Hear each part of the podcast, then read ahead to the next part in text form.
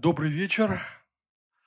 Мы продолжаем цикл публичных диалогов и дискуссий в Ельцин Центре под названием «Другой разговор». Веду его я, журналист, политический обозреватель российской газеты Валерий Выжутович. Тема нашего разговора сегодня – что происходит с независимыми вузами? Поводом для этого разговора стали события в Шанинке, известные. Полное название Московский, Московская школа социальных и экономических наук, а именно арест ректора Шанинки Сергея Зуева. Это не первое событие в череде проблем, с которыми сталкивается Шанинка последние годы. В две тысячи восемнадцатом году ее лишили лицензии. В тот раз поводом стали какие-то якобы огрехи, обнаруженные проверяющими органами, огрехи в учебных курсах и претензии к квалификации преподавателей. По схожему сценарию проходило лишение образовательной деятельности в другом известном независимом вузе, Европейском университете в Санкт-Петербурге. Тоже была целая история, но они как-то отбились. Все-таки сейчас их вроде бы не трогают. Кому мешают независимые вузы? Обсудим тему с профессором Высшей школы экономики Виталием Куренным. Я вас приветствую. Значит, я два слова о том, как мы работаем обычно, как проходят наши встречи. В течение какого-то времени мы будем вести между собой диалог. За это время у вас будут, возможно, накапливаться вопросы, возникнет желание что-то уточнить, с чем-то поспорить, возразить. После этого микрофон переходит в зал, и вы можете задать любые вопросы или вступить в дискуссию. Итак, мы начинаем. Прошу вас. Ну, давайте вот, я хочу задать сразу такой вопрос. Ну, значит, вот я приведу статистику. В российской системе образования сегодня насчитывается семьсот двадцать четыре вуза, четыреста девяносто пять государственных и двести двадцать девять частных. Немало частных, немало, двести двадцать девять. А в них учатся четыре миллиона студентов. Вот скажите, давайте вот сразу начнем с того, что собой представляют сегодня частные вузы и каково их место в системе высшей школы? А, ну... Частная система вузов возникла у нас после того, как возникло, собственно говоря, новое государство и новая конституция. И до этого у нас никаких частных вузов не было. Хотя была традиция, кстати сказать, довольно богатая, досоветская. Ну, в частности, университет Шанявского, в котором по случайному стечению обстоятельств находится эр гэ гэ у. Это одна из немногих партшкол, которая, так сказать, превратилась в самостоятельный университет. Вот. Но в целом, конечно, появление частной системы вузов попросту связано с экономическими стимулами. То есть в России высшее образование есть и остается чрезвычайно востребованным каналом, прежде всего, социальной мобильности, так сказать, какого-то представления о правильной, хорошей жизни для детей. И вот отвечая на этот бум, собственно говоря, у нас возникает система, система частных вузов. Ну, это, с одной стороны, очень хорошо, разнообразные формы образования и ответ на соответствующий запрос, да, с которым государственная система не справлялась. С другой стороны, ну, понятно, они очень разного качества. То есть это, э, начиная от э, грустных таких историй просто по штамповке дипломов, которые мы знаем в девяностые годы, да, так сказать,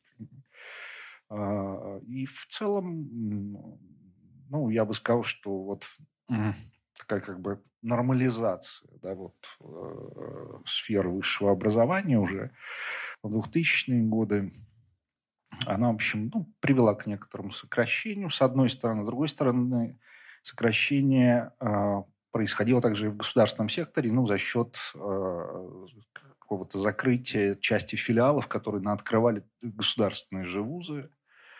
Э, опять же, отвечая на тот же э, экономически обоснованный спрос на высшее образование в регионах. Экономический спрос, понятно.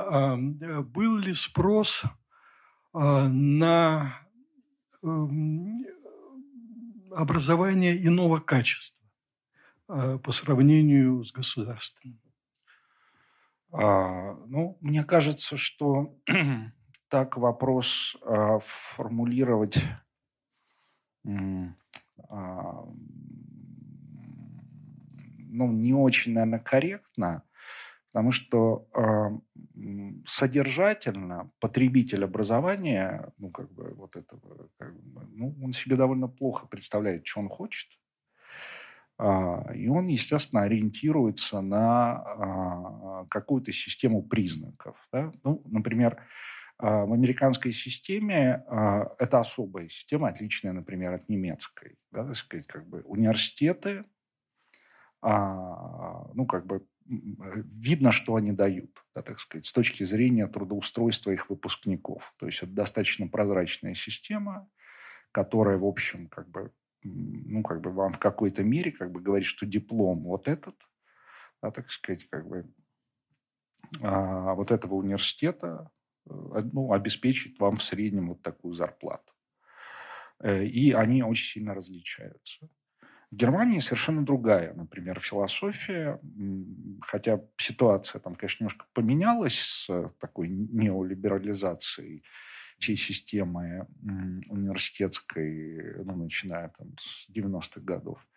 А, тем не менее, там подход другой, так сказать, все университеты должны, в общем, быть, быть одинаковыми. То есть это такой социально ориентированный, а не рыночно ориентированный. В...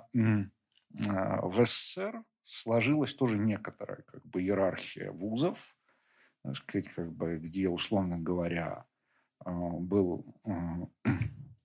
МГУ, был МГИМО, да, так сказать, как бы, ну, и, и дальше уже по списку. Эти иерархии, они, в общем, ну, в какой-то мере сохранились, хотя есть и а, потрясающие исключения, ну, это Высшая школа экономики. Сегодня вышка входит в тройку востребованных вузов, что сегодня очень просто меряется по баллам ЕГЭ.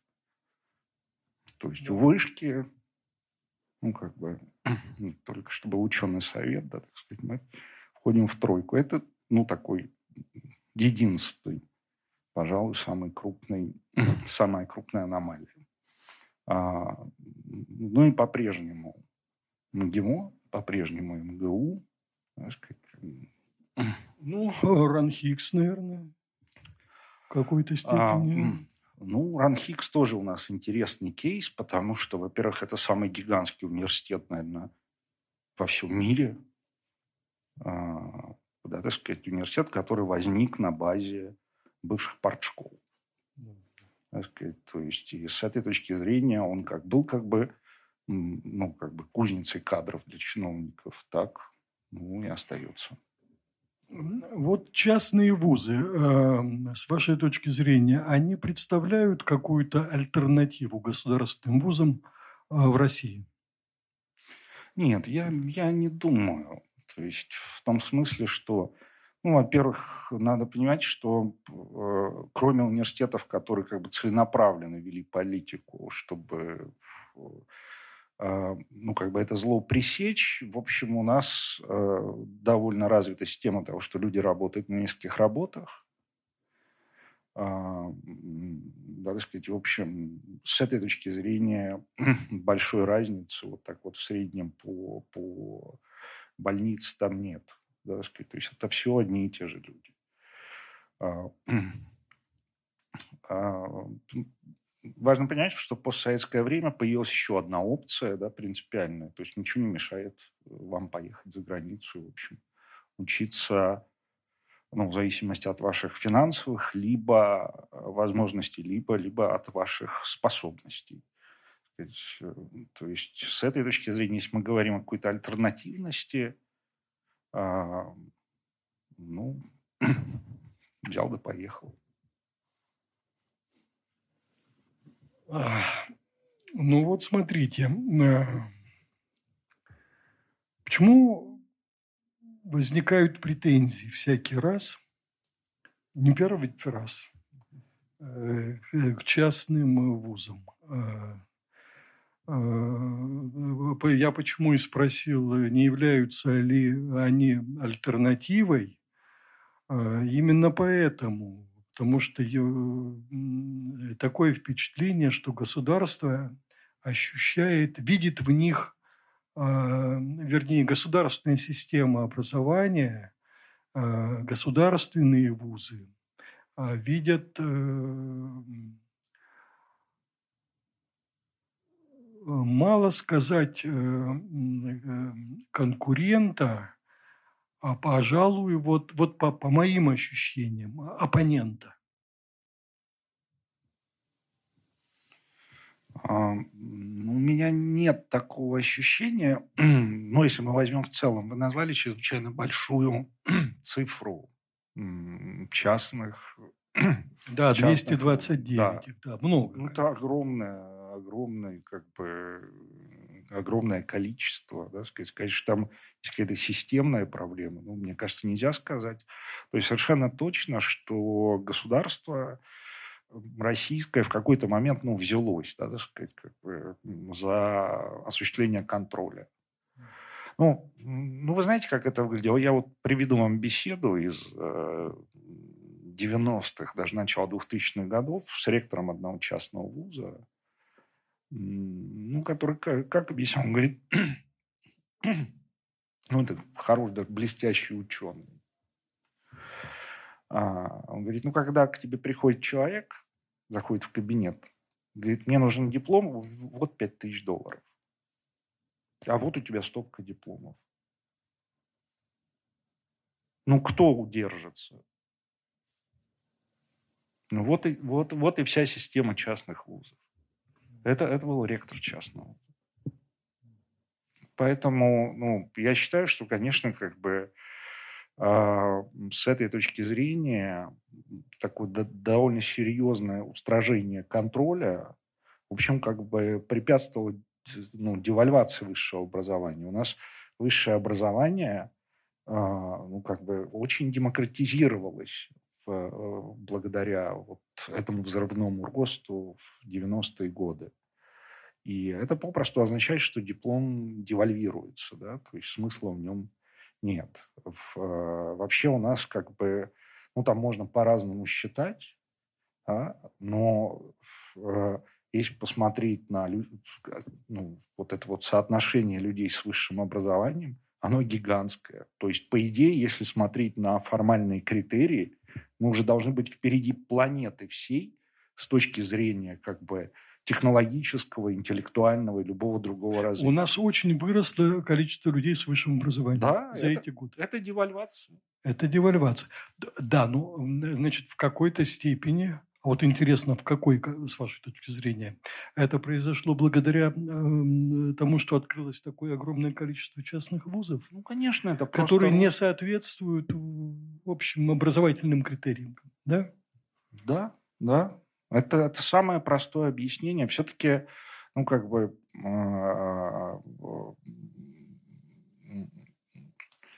это важный момент, да, так сказать, как бы важный с точки зрения и качества, да, так сказать, как бы выпускаемых людей. И с точки зрения, опять же, ну, некоторой профессиональной заинтересованности, которую имеют в этом все профессии. Да? Не может каждый быть врачом, не может каждый быть адвокатом, да, сказать, как бы не может каждый быть кандидатом наук. Это попросту как бы девальвирует, размывает, ну, и вредит самой этой профессиональной деятельности. в, в той же Германии, да, так сказать, просто так в университет пойти нельзя. Там на ранней стадии, так сказать, у вас либо реалшуля, либо гимназия. И это, в общем, совсем не демократичная система. Ну, конечно, там все эти переходы возможны, но, в общем, я бы сказал, что получить университетское образование – это довольно сильное отсечение на ранней стадии. У нас с этой точки зрения все открыто. И вообще, так сказать, там, благодаря определенного рода демографическим показателям, то есть у нас там... В две тысячи десятом году вообще поступали все, кто хотели. Вот. Ну, кроме того, есть всякие другие факторы, да, которые у нас связаны там, со службой в армии и прочее. То есть еще убежище такое и так далее. То есть с этой точки зрения университеты и система высшего образования, она не выполняет свою прямую функцию. А вот извини, я, я не задавался этим вопросом. А что, частные вузы дают отсрочку от армии? А, ну, раз они аккредитованы, конечно, значит, дают. Да? Ну, что мы понимаем под системой частных вузов, да, так сказать, как бы... Ну, у нас вообще система образования, ну, она гигантская. А, да, так сказать, как бы... Это связано с различного рода квалификациями. Я, честно говоря, вот...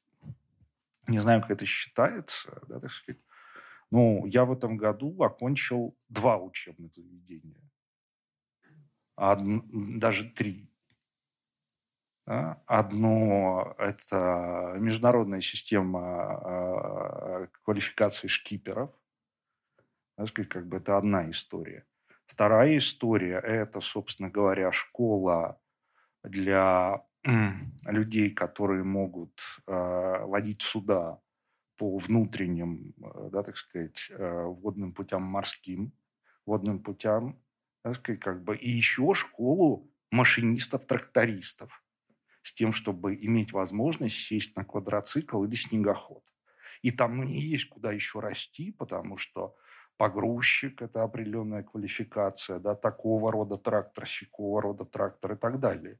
Эта вся сфера является абсолютно частной. Государство только принимает экзамен. Ну, то есть, с этой точки зрения у нас там гигантская система образования, так сказать, как бы, которая цветет и как хочет, как бы себе живет, так сказать, ну и довольно бодро. Если посмотреть, например, на бум интереса к яхтингу, а вы знаете, вот, что правительство у нас приняло, значит, как бы соответствующую программу. Ну, то есть это огромный спрос, огромное количество молодых людей. Так сказать, как бы это ну, просто демократизация, да, этого вида досуга. Да, и это огромные деньги при этом, как вы понимаете. Да, так что, так что вот с частным сегментом образования все у нас в порядке. А, ну вот смотрите, есть такое понятие образовательный стандарт. А, это, он утверждается государством. А, значит, эти частные вузы, а, они все а, работают по государственным образовательным стандартам. А, ну, они есть... должны соответствовать им. И это является условием для получения лицензии. Вот как это устроено? Ну, тут нужно смотреть каждый конкретно как бы сегмент. Ну, например, ну, что значит как бы образовательный стандарт? Как бы вы получаете сертификат, да, определенного рода профессиональный, вы сдаете экзамены. Это главное, что, по идее, вы должны сделать. А наши стандарты, которые регулируют, ну, систему высшего образования, они чрезвычайно либеральны. Ну, то есть они... Они не жесткие, вы хотите сказать, да? Ну, не жесткие, но они есть при этом. Mm-hmm. Так сказать, как бы они есть, они все-таки как бы, ну, определенного рода структуру задают. И это довольно существенный контроль по сравнению с нормальной либеральной системой, где такого контроля вообще быть не должно. Mm-hmm. Так сказать, то есть э, э, для, условно говоря, хорошего сегмента, так сказать, как бы это, ну, для... для нормальной университетской культуры, это плохо. Для плохого сегмента это хорошо. И поэтому хорошие могут от этого страдать, да, так сказать, как бы для, ну, условно говоря, плохого сегмента, да, так сказать, это некоторая дисциплинирующая штука. Но, по идее, система квалификации должна заключаться в том, что вы приходите, удостоверяете свою квалификацию, да, сказать, как бы, и получаете сертификат. То есть вы демонстрируете свою профессиональную, как бы, способность. Вот. Но, опять же, вот в связи с такой чрезвычайной неоднородностью, э, я, я при том, что являюсь противником стандартов, естественно, как бы, потому что это ненормальная для университетской культуры вещь, э, э, тем не менее, ну, я понимаю и резонность этого в нашей вот этой чрезвычайно неоднородной среде. Каков конкурс в частные вузы? Ну, вот если сравнивать с государственными. Ну, я даже задам вопрос очень просто. В них легче поступить?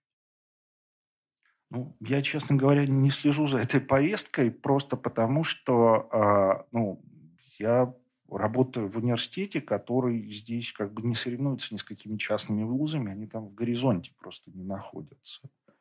А, ну, вышка там конкурирует там, с эм гэ у, да, так сказать, там, с э, какими-то, ну, такими вот крупнейшими, да, там, МИФИ, эм эф тэ и, ну, как вот так вот, да, так сказать, что там делают частные вузы, я, честно говоря, не знаю, то есть они там, ну, где-то за горизонтом. двести двадцать девять частных вузов. В них учатся всего десять процентов от общего количества студентов. десять процентов – это мало. В чем дело? Не доверяют все-таки? Ну, я думаю, они просто не растут по каким-то причинам. Скорее всего, это попросту нишевые какие-то вещи.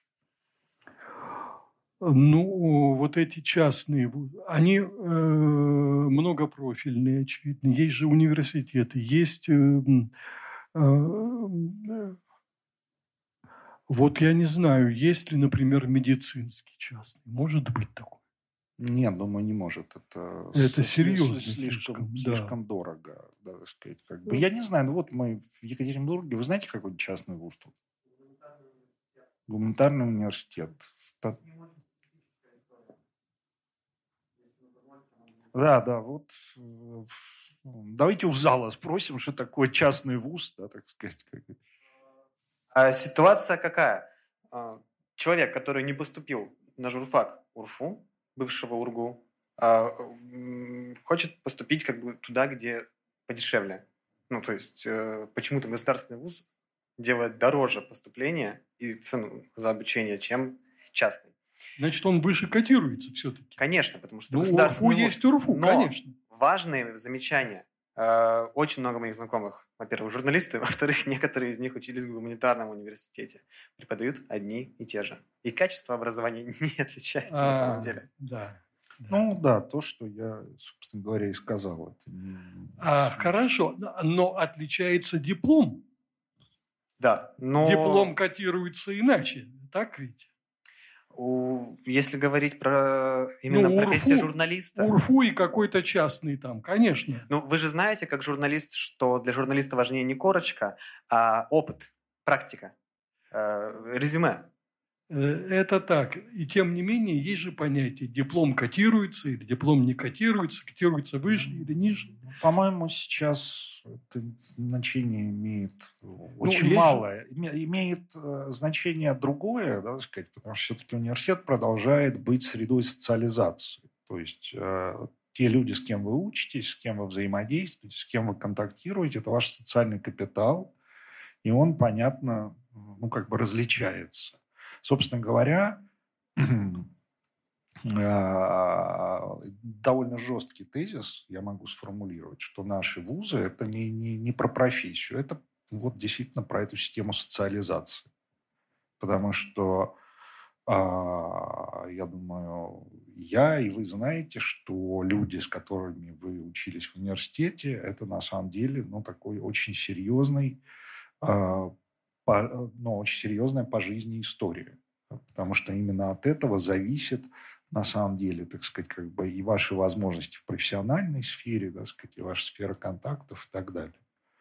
Поэтому в России, к сожалению, вузы во многих случаях свою прямую функцию, да, так сказать, там, гумбольдтовские цели, которые он должен реализовывать, да, сказать, как бы, про них даже речи не идет.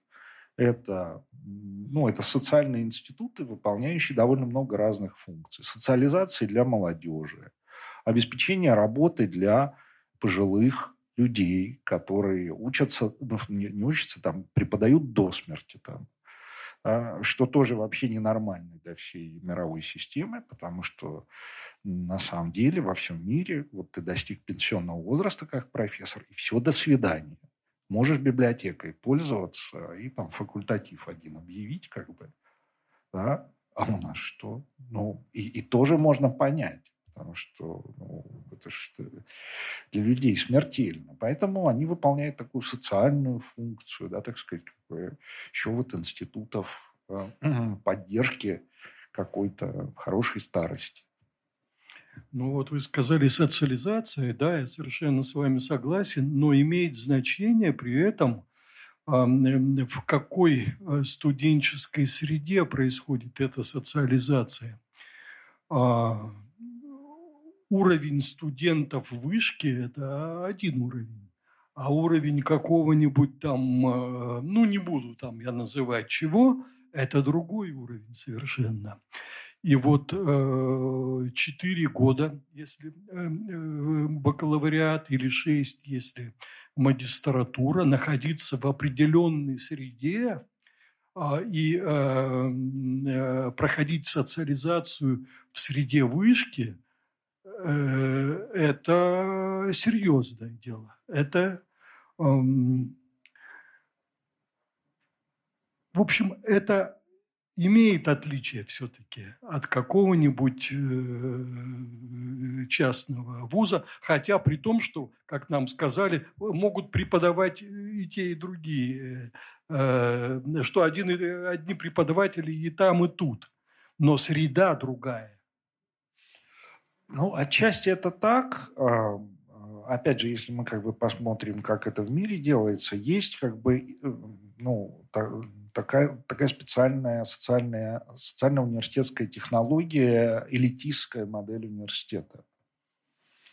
То есть в странах, где элиты играют как бы очень большую роль, ну, это, например, Британия, ну, и, да, ну, и отчасти США, да, так сказать, они должны формировать некоторые институты поддержки воспроизводства, сегрегации от всего остального населения, что довольно трудно достигается в современных демократических, казалось бы, условиях. Ну вот британская элитистская модель вот колледжа такого маленького, закрытого, да, так сказать, как бы, вот она, в принципе, с этим справлялась. Сейчас, когда и британская система, и даже итоновский колледж, да, так сказать, как бы, становится все более демократичным, но там это по-другому собирается. Эти социальные различия, они продолжают работать. Там попросту сегрегация студентов.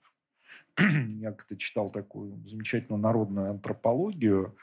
Наш человек, он там какой-то травкой торговал и очень хорошо описывал, как устроено это, ну, казалось бы, Кембридж, Оксфорд, там для всех открыты, но тем не менее, так сказать, как бы есть студенты, да, так сказать, которые живут своей жизнью, да, так сказать, вот эти элитарные группы, они снимают жилье в особых кварталах, у них особый даже язык, это все, что мы знаем из Пьера Бурдье по поводу габитуса и так далее, то есть они полностью отделены.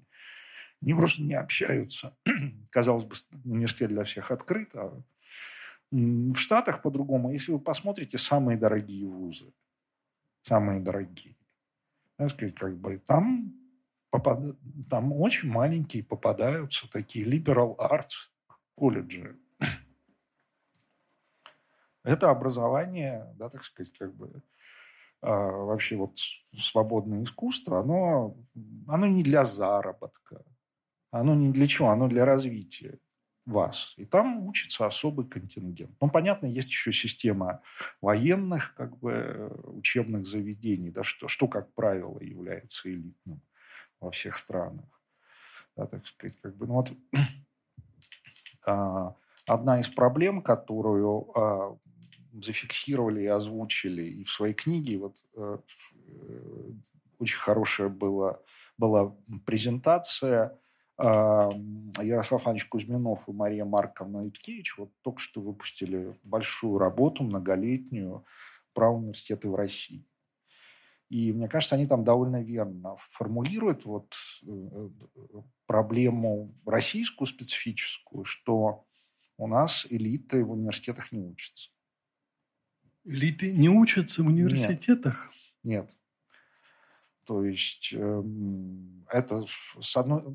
Это, это было сначала, да, сказать, в советское время. Да, понятно, это партийные вещи, но партийные и военные. Так. Да, и отсюда все наши, собственно говоря, такие и, и как бы недоверие государства к университетам в целом.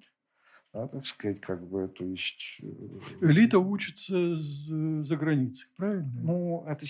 Сейчас она учится за границей, но и то, я так думаю, что э, все-таки существенную роль э, играет и, и военные как бы, образовательные учреждения, да, так сказать, как бы, ну, ну, вообще силовой корпус. Да.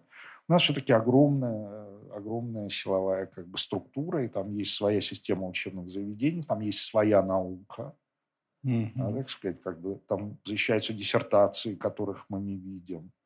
Да, сказать, как бы, а, ну, в общем, там категорический императив стоит на страже государственной безопасности.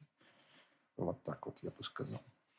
Что собой представляет финансирование частных вузов? Я не специалист по частным вузам, но я так думаю, там платное образование. Там платное, да, да но там есть, есть эндаумент. Это, ну, это очень немногие частные вузы, я так думаю. Ну, частные, если что мы имеем в виду, вот Европейский университет, да. Например, да, у него был эндаумент, да, да. Так сказать, как, ну, есть, я надеюсь. А есть пожертвования, есть э, спонсирование. Да, там, да, в там, России... Э, такая, она разветвленная система финансирования, диверсифицированная. Mm, а, да, ну, то есть российский университет, некоторые государственные, в Вышке тоже есть эндаумент, ну, по идее, у всех есть эндаумент. И, кстати, вышкинский эндаумент, по-моему, он там типа считается большой. Да? Там, да. Там хорошие корпорации поддерживают. Но все равно это ерунда по сравнению с американской системой. Система эндаументов – это американская система. Она действительно там, ну, гигантская. То есть она играет огромную роль. Если вы посмотрите любые сериалы по поводу... университета, ну, вот кафедру можно взять, да, сказать, ну, да, так сказать, встреча с представителем вот этого попечительского совета, он играет решающую роль фактически. Да, или «Теорию большого взрыва» посмотреть, там куча прекрасных серий по этому поводу сюжета.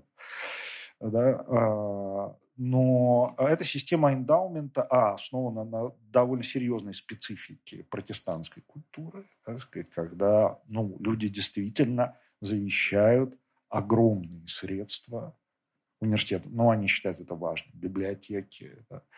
А, огромная поддержка выпускников, для чего тоже создана специальная система, связанная, например, со спортом. А, то есть это бейсбол. Так сказать, как бы это ну, создает как бы, такую специфическую связку с университетом. А, и, в общем... Это довольно серьезная вещь. В России нет, этого ничего нет. Это либо фонды какие-то там поддерживают, да, так сказать, ну, в европейском, насколько я помню, довольно большую роль сыграли просто зарубежные фонды. Ну, не буду врать, но, но да, так сказать, как бы, ну, корпорации. Ну, вот корпорации. И опять же, мы понимаем, что такое корпорации в России. Это тоже как бы не совсем нечто независимое от государства. А поэтому нет, с эндаументами у нас все плохо, у нас просто нет такой культуры.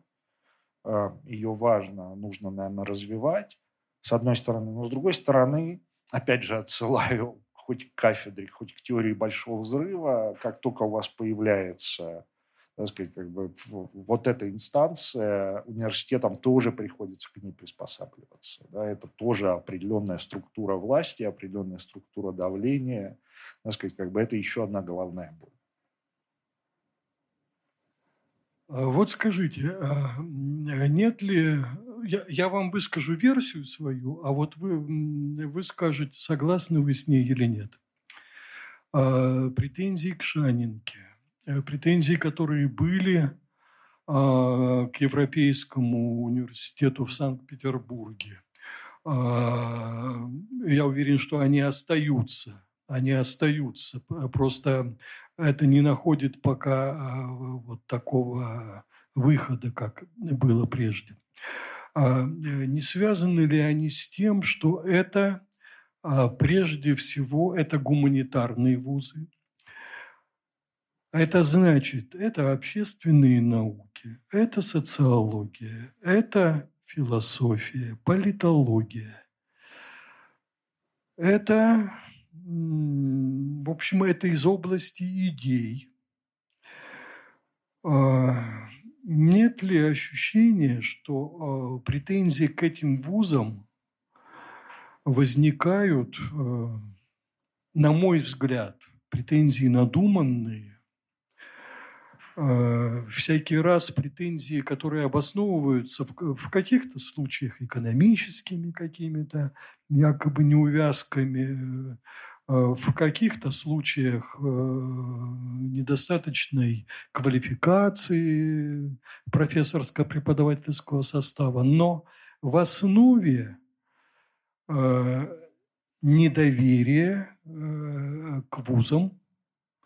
Вот эти два точно наиболее яркие представители этих вузов. Недоверие к вузам, которые...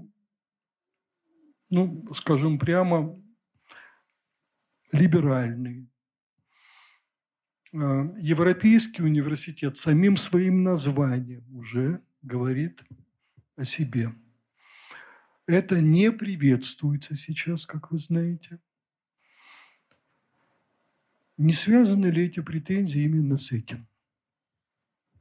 А, Валерий, ну тут сложные вопросы. Во-первых, как бы, ну, надо сразу сказать, что... Ну, например, история с э, ректором Шанинки, да, как бы, ну, Сергея я тоже, естественно, знаю, да, и могу только вообще выражать всяческую солидарность и поддержку, как бы, лично Сергею, близким и так далее. То есть это наши профессиональные люди по цеху. Но это, естественно, что касается сути там, претензий этих, да, это все-таки надо ну, различать.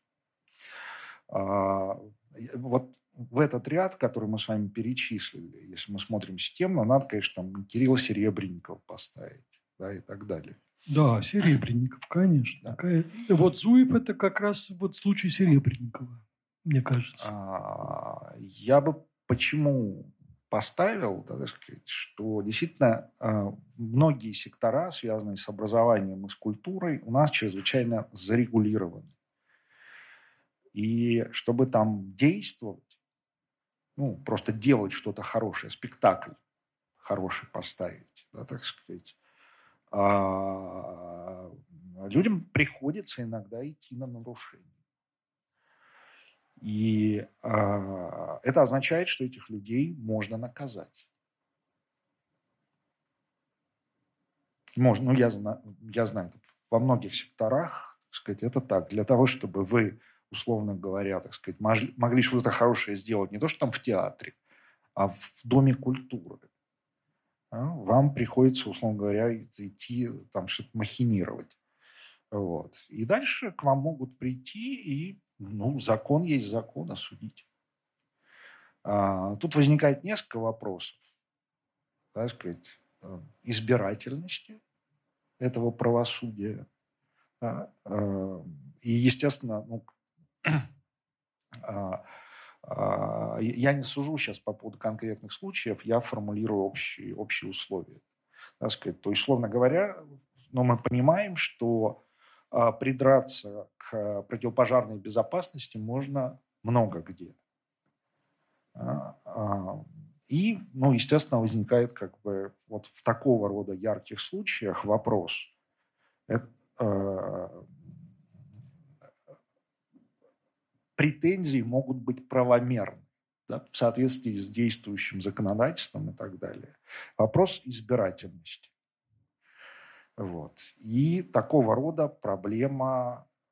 Ну, существует, да. Это проблема вообще как бы к функционированию нашей правовой системы. Сказать, что было бы лучше, если бы сажали всех, а не некоторых, тоже нельзя. Да.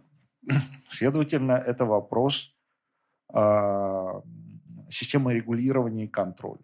И тут мы возвращаемся к той проблеме, которую уже сформулировали.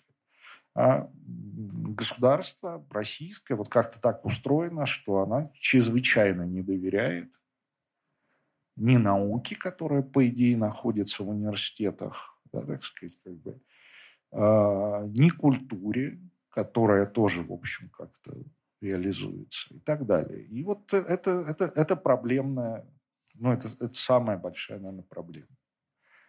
А, наука... И, и современный университет, суть его заключается в том, да, сказать, что он должен быть как бы свободен. У вас не будет никакого развития, ни научного знания, ни технологий, ничего. Даже в советское время понимали, да, так сказать, как бы, и там в рамках этих шарашек, которые лично Лаврентий Павлович Берия курировал, да, так сказать, как бы, люди действовали свободно, исходя из своего понимания, и решали какие-то свои задачи. Вот система, которая у нас в значительной степени как бы организована, она, ну, является в каком-то смысле, ну, хуже, чем при Берии. Да? Это, это недоверие, это желание контроля. И вот эта вот системная проблема э, установления контроля, ну, заканчивается тем, чем это заканчивается. Да? Э, она обязательно где-то... приводит к тому, что у нас открываются эти дела и так далее. Ну, в какой да. мере там именно действует, что называется, целенаправленный разум, ну вот злокозненный, да, такой, мне непонятно. Ну, то есть я не знаю, что там Рособорнадзор, так сказать, почему он именно сработал на Европейском университете. То есть, ну, естественно, в нашем таком как бы обостренном политическом сознании мы думаем, что это какая-то злокозненная воля.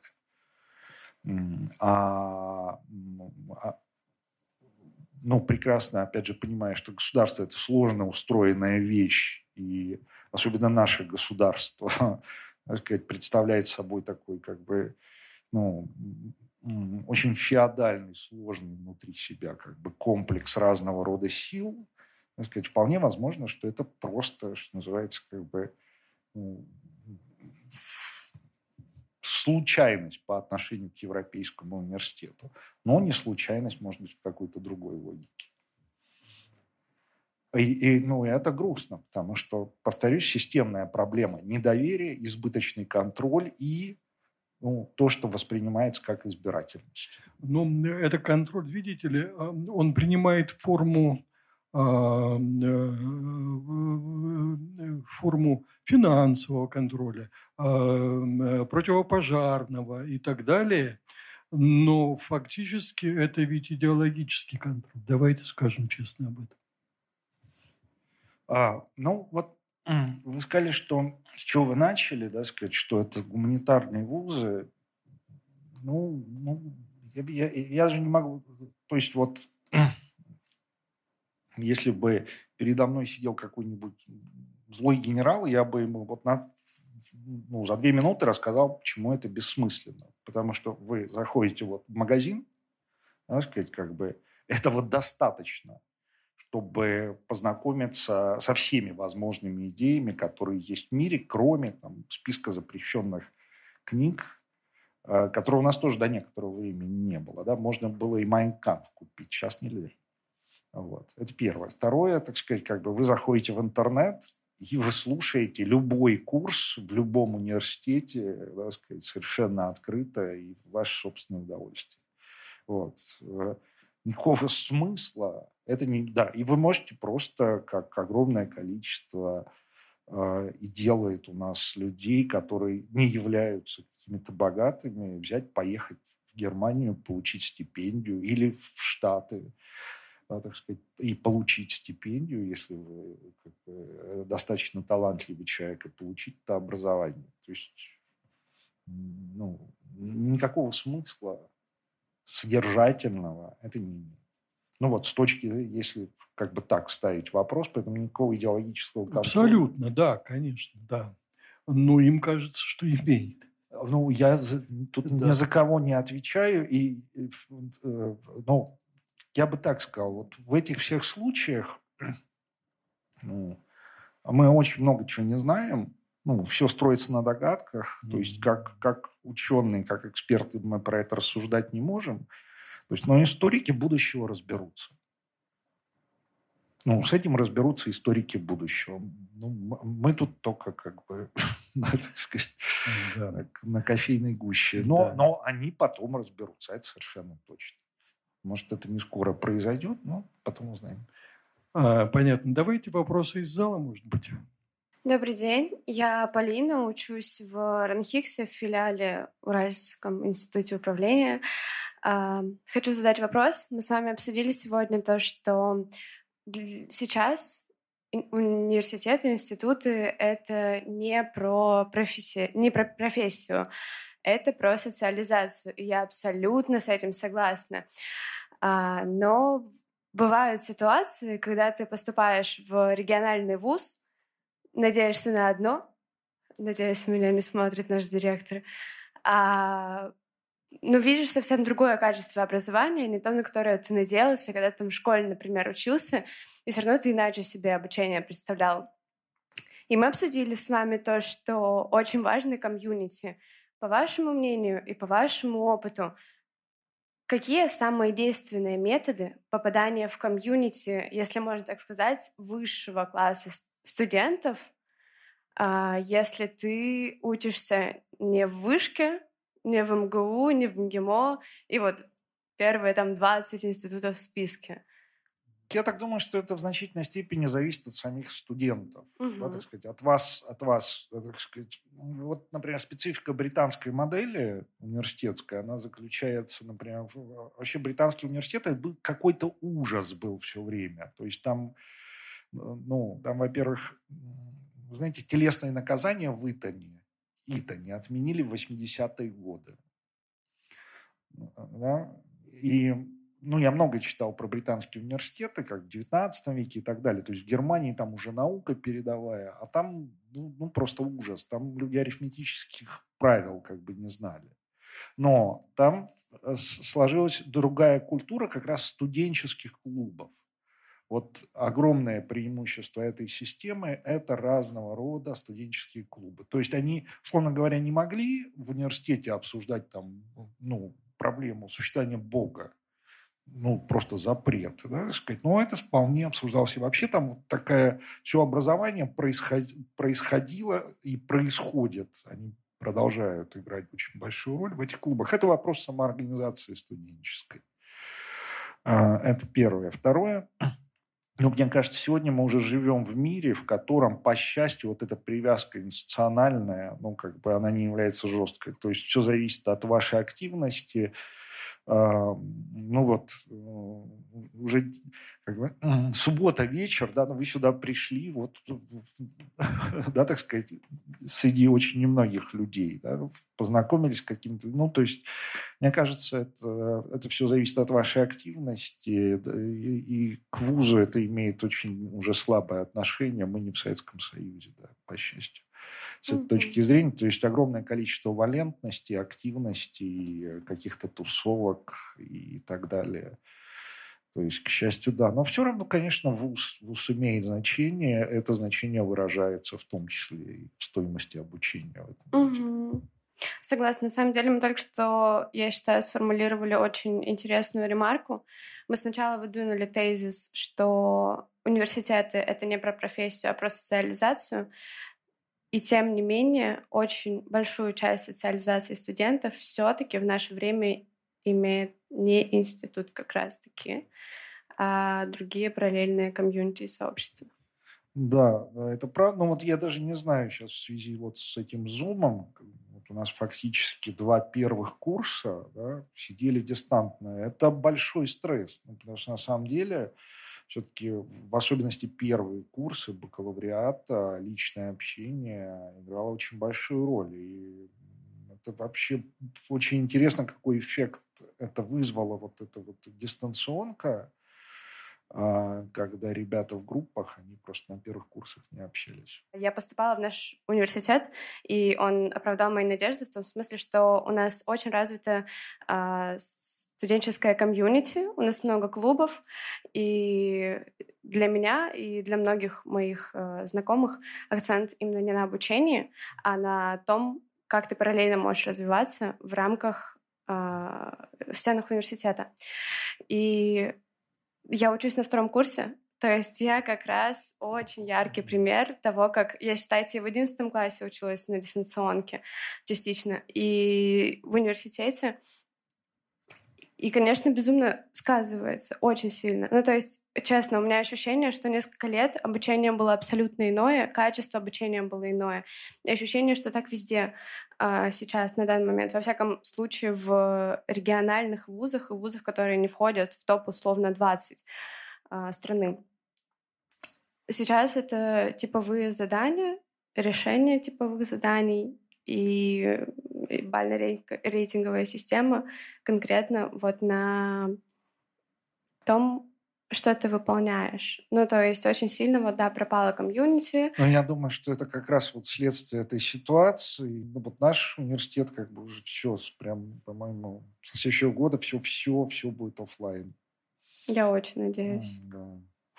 Да, можно только тут, правда, посочувствовать. Это проблема, я понимаю. Как вы думаете, образование гибридного формата дальше будет продолжать существовать? Задам вопрос конкретнее. Сейчас мы учимся... Частично некоторые вузы учатся так, что лекции онлайн, семинары очно. Это как раз-таки помогает сохранить комьюнити и соответствовать ковидным мерам. Как вы думаете, это навсегда? Или все-таки вернемся в старый формат? Я уверен, что многие вещи не вернутся полностью в офлайновый формат. Но все поняли, например, что ну, совещания там, такого рода, рабочие группы, ученые советы. Да? Это львиная доля, на самом деле, жизни тоже в университете, очень большая. Так сказать, как бы она, я надеюсь, не вернется. Но что касается гибридного формата, он в любом случае... происходит, но я думаю, что лекция, которая читается по Zoom, это плохое решение с той точки зрения, что хорошо, можно записать лекцию специально, ну, что и делается. Да? У меня там несколько курсов висит на национальной платформе, я их записал и уже, честно говоря, фактически забыл, о чем они. Так сказать, и они там крутятся, и огромное число людей их слушает. Да, так сказать, как бы во многих университетах там они системно слушаются. Но это, это, это я понимаю, это было подготовлено, сделано. Это я не сидел перед экраном и, не, ну, что называется, не бубнил лекцию. Это большая работа, огромное количество слайдов, какая-то более-менее профессиональная съемка, освещение и так далее. То есть вот в таком смысле, я думаю, гибридность, она должна развиваться. Но я, честно говоря, так сказать, как бы, ну, мне до сих пор неприятно, хотя мы уже вроде все привыкли читать лекцию перед этим экраном. Ну, то есть нет. Спасибо. Все будет хорошо. Меня зовут Антон, я учусь на первом курсе социологии УРФУ. И знаете, очень страшная ситуация на самом деле для меня складывается, потому что с первого сентября мы в гибридном режиме, а с конца октября, если не ошибаюсь, мы в полном дистанте. И семинары, и лекции, те же семинары по философии, лично для меня это очень интересно, идут по Teams, сто двадцать человек семинар у нас. И Вот пятнадцатого числа, если не ошибаюсь, выходит статья ректора Высшей школы экономики про то, что все образование, что цифровое образование, информационное там в сети, это выгодно. Что там миллиард долларов уже тратится на онлайн-курсы, там Coursera, открытое образование.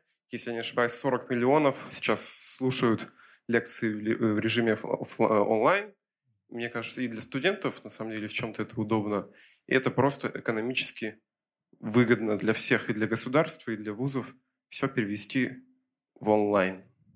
И я не знаю, вот та же история, философия ведутся по Teams, а сдаются даже не преподавателю, а компьютеру. То есть, не знаю, как в Высшей школе экономики, в УРФУ есть такая штука, называется эн тэ ка, независимый тестовый контроль. То есть ты приходишь в аудиторию в УРФУ, где нет учителя, и сдаешь все компьютеру. Гуманитарный предмет. Философию компьютеру сдаешь. И, и мне кажется, если вот, вот это все будет двигаться дальше, все университеты перейдут в онлайн-режим, то частные вузы, государственные вузы, мне кажется, уже особо разницы не будет. И никакой, никакой как бы, о социализации тоже уже речи не идет. Просто как получение того материала, который тебе нужен, в очень каких-то, я не знаю, кратких курсах. И все. Ну, не, нет, что-то ректор Высшей школы экономики не высказывался, по-моему, ну, вот это... не, недавно по, ХС... в этой связи. Там ХСЕ Дейли, если не ошибаюсь, вот у него там колонка Нет, есть. Ну я помню Ярослав Иванович, он, но он уже бывший ректор. Нет, сейчас уже новый ректор. Нет, пятнадцатого числа вот. Да. Вот недавно, да? да? Это, ну, ну, это новый ректор. Это значит. Уже, наверное, да. да. Но я как прокомментировал? Смотрите, это долгая история. На самом деле, она в истории университета. Дело в том, что появление вот этой штуки, ну, оно не новое. А мониторы появились и стали общедоступны, для, ну, необходимые для обучения, уже в конце восемнадцатого, начале девятнадцатого века. Это называлась книга, которая стала именно в то время общедоступной. И на самом деле было очень серьезное обсуждение было в как раз немецкой классической философии университета, как я ее называю. Да, это огромная такая подготовительная работа, в контексте которой родилась гумбольдтовская модель университета, исследовательская. Как бы, а вообще зачем нужны университеты? То есть Фихте, у него есть знаменитый текст, так сказать, как бы его план устройство вот нового университета. Ну, по счастью, Фихте проиграл, но ну, так, там, в... Шлейермахеру. Но а, он прямо начинает свой трактат, он говорит, зачем вообще нужны университеты? Зачем? Есть книга, то есть есть экран, вы берете, да, так сказать, как бы, ну, а, вот стоит лектор, что-то бубнит там. Во-первых, он бубнит плохо, книга написана лучше. Как бы вы отвлеклись, прослушали книгу, вы вернулись, продумали и так далее. Зачем это вообще все нужно? Ну, если теперь вместо книги что-то на экране, и вы можете отмотать, ну, это то же самое, никакой разницы. И э, это был вызов, действительно.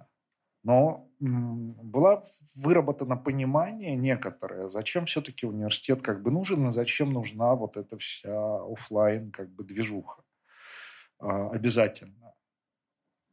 И есть вещи, которые ни книга, ни записанная лекция решить не может. Есть очень прекрасные по этому поводу тексты и у Шеллинга, и у Шлейермахера. У Шеллинга там вообще он же такой яркий философ, да, так сказать. Самое важное, говорит он, почему это, ну, я вот так резюмирую, да, почему это должно остаться. Потому что книга дает вам законченное знание. Она дает вам гладкое знание. Да, и это формирует совершенно неправильное представление о мире. От этого, кстати, все беды в мире революционные. Люди хотят устроить как по книге, потому что там гладко написано. А знание, оно не так производится. Знание порождается. И вот, собственно говоря, зачем нужен лектор? Это человек, который на глазах у слушателей порождает, способен породить знание. Он как бы моделирует этот процесс и, и с ошибками, с оговорками и так далее. Это, это, не то, что кни... это не то, что записанная лекция, которую вы выверили, слайды правильные поставили и так далее. Вот для этого всегда как бы, нужно живое общение, сократический диалог. Второй момент, который как бы связан с образованием. К сожалению, когда вы говорите сто двадцать студентов, но это же катастрофа. Это катастрофа, точно. Да, потому что важнейшая вещь, которая всегда была связана с университетом, это сократический диалог. Я опять вот просто сейчас цитирую Фихте. Вы должны, как бы, учитель должен разговаривать с учеником. И одна из гигантских проблем, связанная с теми сюжетами, которые мы сегодня обсуждали, это вот эта массовизация образования. Да? То есть университет стал жертвой своей собственной популярности. Все туда ломанулись. И, к сожалению, да, это проблема. То есть это как-то пересобирается где-то. Ну, есть университеты, которые являются фактически аспирантскими. Тоже Европейский университет, даже Шанявского, это вообще-то магистерские уни... ну, учебные, у них бакалавриата нет, они же не парятся воспитывать там. Они сразу берут уже а, людей, которые выучились там в наших бакалавриатах и так далее. Часто это второе образование, как правило. Да, да. да. И... А... Опять же, если вы теорию большого взрыва посмотрите, эм ай ти, ну, а, а теория большого взрыва – это про Калтех, калифорнийский технологический, то вы увидите, что там а, это просто аспирантский университет. А? То есть там для того, чтобы поддерживать вот этот уровень как бы, университетской культуры, вам нужно очень сильно ее ограничивать, то есть отсекать. И, и так это и происходит, в общем, во всем мире. То есть вот этот идеал нормального университета, он собирается на перифериях, на таких как бы рафинированных штуках. То есть туда можно попасть, но нужно пройти определенный путь. К сожалению, так. Спасибо. Меня зовут Даниил. У меня, во-первых, уточняющий вопрос касательно того, что вы, Виталий Анатольевич, сказали, что... ну, как я понял, есть какая-то корреляция между демократичностью высшего образования и девальвацией высшего образования. Вот. Во-первых, не кажется ли вам, что, в частности, в России, ну и вообще, в принципе, у этой корреляции есть еще много других переменных, которые девальвируют высшее образование, то есть снижают ценности его качества. А во-вторых, ну, вы известный поклонник гумбольдтовского формата университетов. Я вот вас хотел спросить, во-первых, как, скажем так, рассортировать вот формат исследовательского университета, да, ну, вот как, например, Калтех или Джон Хопкинс университет, и университет, который занимается образованием, как кузница кадров и все остальное. Ну и, собственно говоря, какие еще, кроме гумбольдтовского, наверное, хотя я так правильно полагаю, что гумбольдтовский университет – это больше такая аристократическая история. Нет? Нет, тоже это, демократичная. Это исследовательский. Какие университеты, какие типы, помимо гумбольдтовского, гарантируют качество и высокую ценность высшего образования? И вообще, есть ли у нас такие типажи в России? И, ну, скажем так, приживутся ли они, если их нет, если их как-то культивировать? Ну и в частности, вот есть же история с новой лигой университетов. Рэш, Шаненко, Сколтех и ЕУ. Вот. Они как-то вот вписываются в эту историю или нет? Спасибо. Спасибо. Ну, понятно, что ну, демократизация, демократия – это хорошо. Но университет – это всегда еще, по крайней мере, Гумбольдтовский университет – это еще меритократия. Так сказать. Это, это все-таки ну, меритократия. Да? И хотим мы того или нет, так сказать, как бы… Это имеет значение. Кроме того, повторюсь, ну, современный мир, как бы его главная как бы социальная категория – это профессия, профессионализм. То есть если, если институты, которые обеспечивают профессиональную подготовку, не работают, стандарты размываются, это плохо. Это, это ненормально, и э, наш с вами мир крутиться не будет. Он не будет работать, да, так сказать.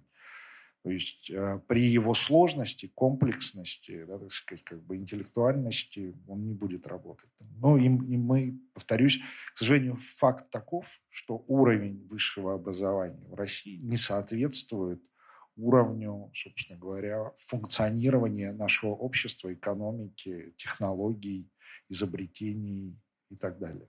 То есть недостаточно образования или недостаточный уровень? Плохой, да.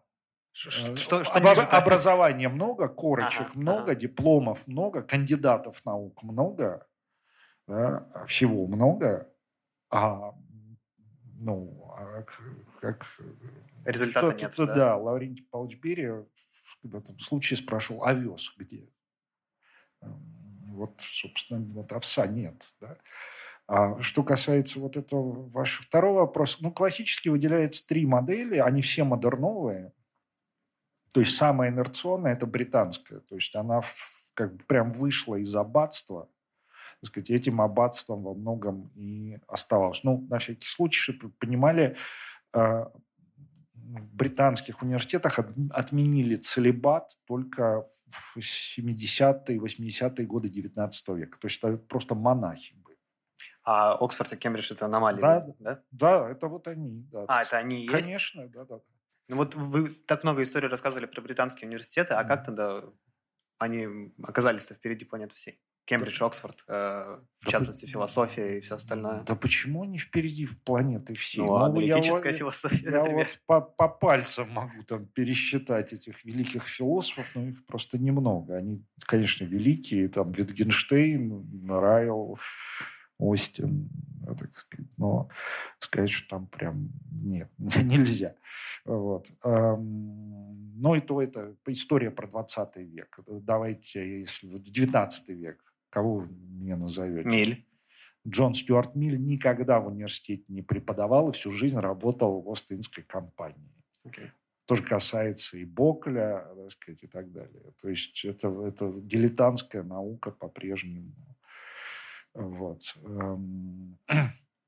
То есть британская модель, да, так сказать, как бы вот она закрыта, это хорошая штука с точки зрения элитистских обществ, так сказать, как бы, ну, и, ну и внутренние свободы там, конечно, гигантские, ну, как Витгенштейн там жил, ну что. Вот. Вторая модель, собственно говоря, она является исторически первой. Современная – это французская модель. Это так называемый великий историк университетов Паульсон назвал ее милитаристской моделью. Как она возникла? То есть университет полностью был лишен автономии, старых привилегий, да, сказать, полностью подчинен правительству, да, сказать, как бы, и полностью подчинен, собственно говоря, образовательным стандартам. Когда говорят, что у нас там университеты какие-то немецкие, это неправда. Мы с вами живем в стране, где четкая милитаристская французская модель. Так сказать, как бы, да, и, собственно, число университетов было сокращено чрезвычайно при этом. И во Франции главную роль играют как раз не университеты, да, все эти там Сорбонны, вот, а ну, высшие школы. А вот они являются главными. Это идея специализированной высшей школы. Вот, поэтому в целом я считаю, что у нас, конечно, в значительной степени французская модель и в силу как раз вот этого подчинения государству, которое неизменно.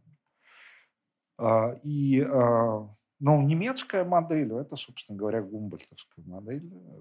Она предполагает, да, французская модель еще предполагает, что исследования вынесены в Академию наук. У нас две страны, собственно говоря, где так и устроено. Это Франция.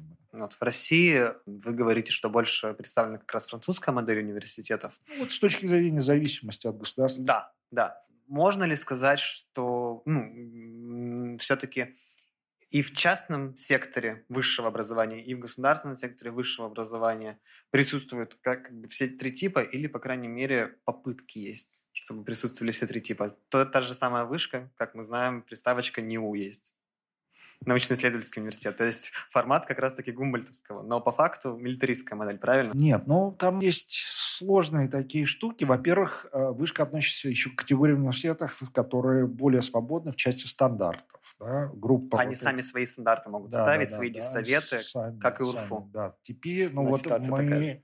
уже вот несколько лет да, великое священное право ученых, так сказать, присуждать степени друг другу, но это, это фактически, это, это, извините меня, это рукоположение такое светское. Да?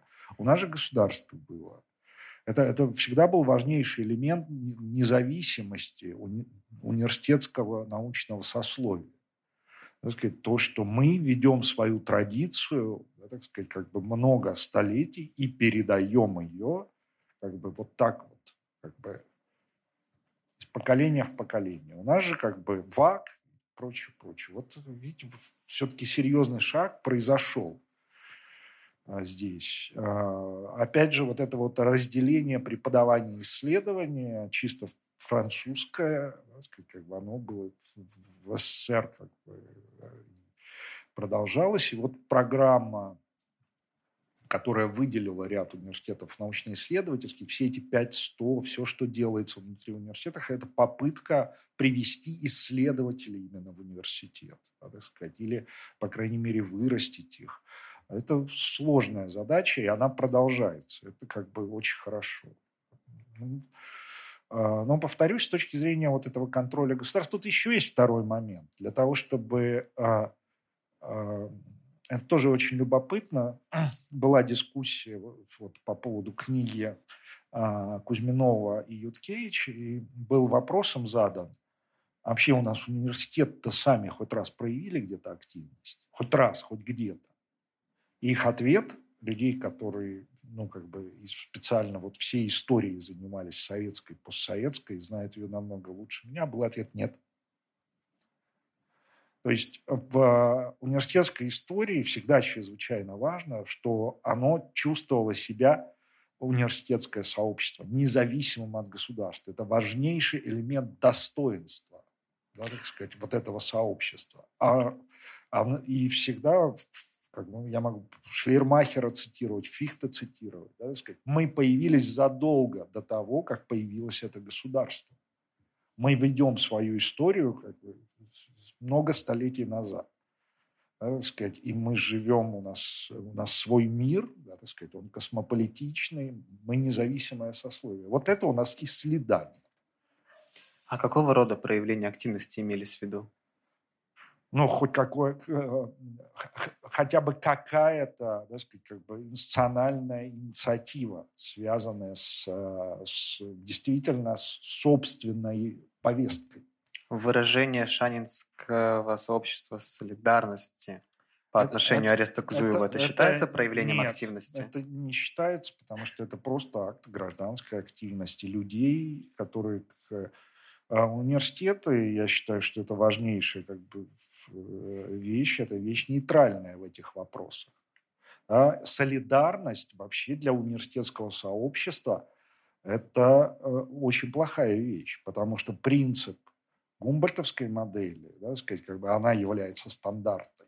Einsamkeit und Freiheit. Einsamkeit. Думай сам и выступай сам. Университет – это единственное место, которое воспитывает, дает возможность людям научиться думать самим.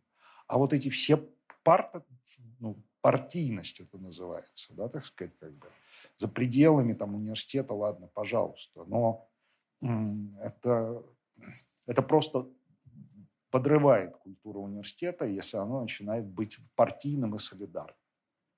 Это, ну, мы знаем эти влияния этих идей, там, шестьдесят восьмой год, всякие такие штуки. Но это разрушает университетскую культуру, да, подрывает и так далее. То есть я согласен с классикой, но продолжаю считать, что в, в университетской рамке глав, это, это единственная рамка, где человек, человеку вменяется, по сути говоря, обязанность Einsamkeit. Быть одному и высказываться одному своим умом думать. А все остальное это везде там, да, солидарность, и группы гражданского общества и так далее. Нет. Нет, ну что имеется в виду? Какая-то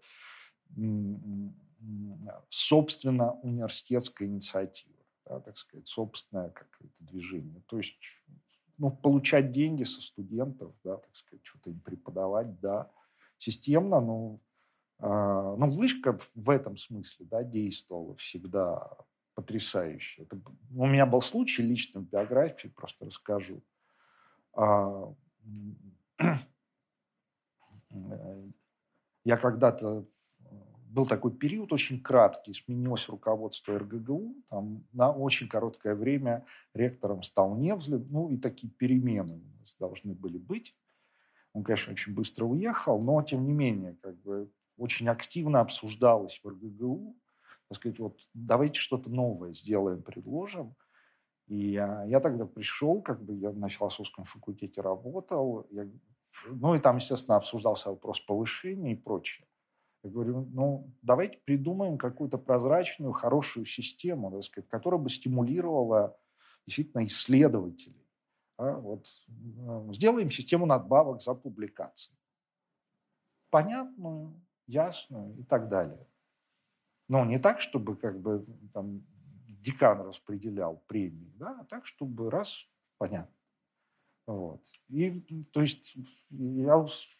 В общем, ничего этого не получилось. Единственный университет, который сделал у себя такую систему затем, это была Вышка.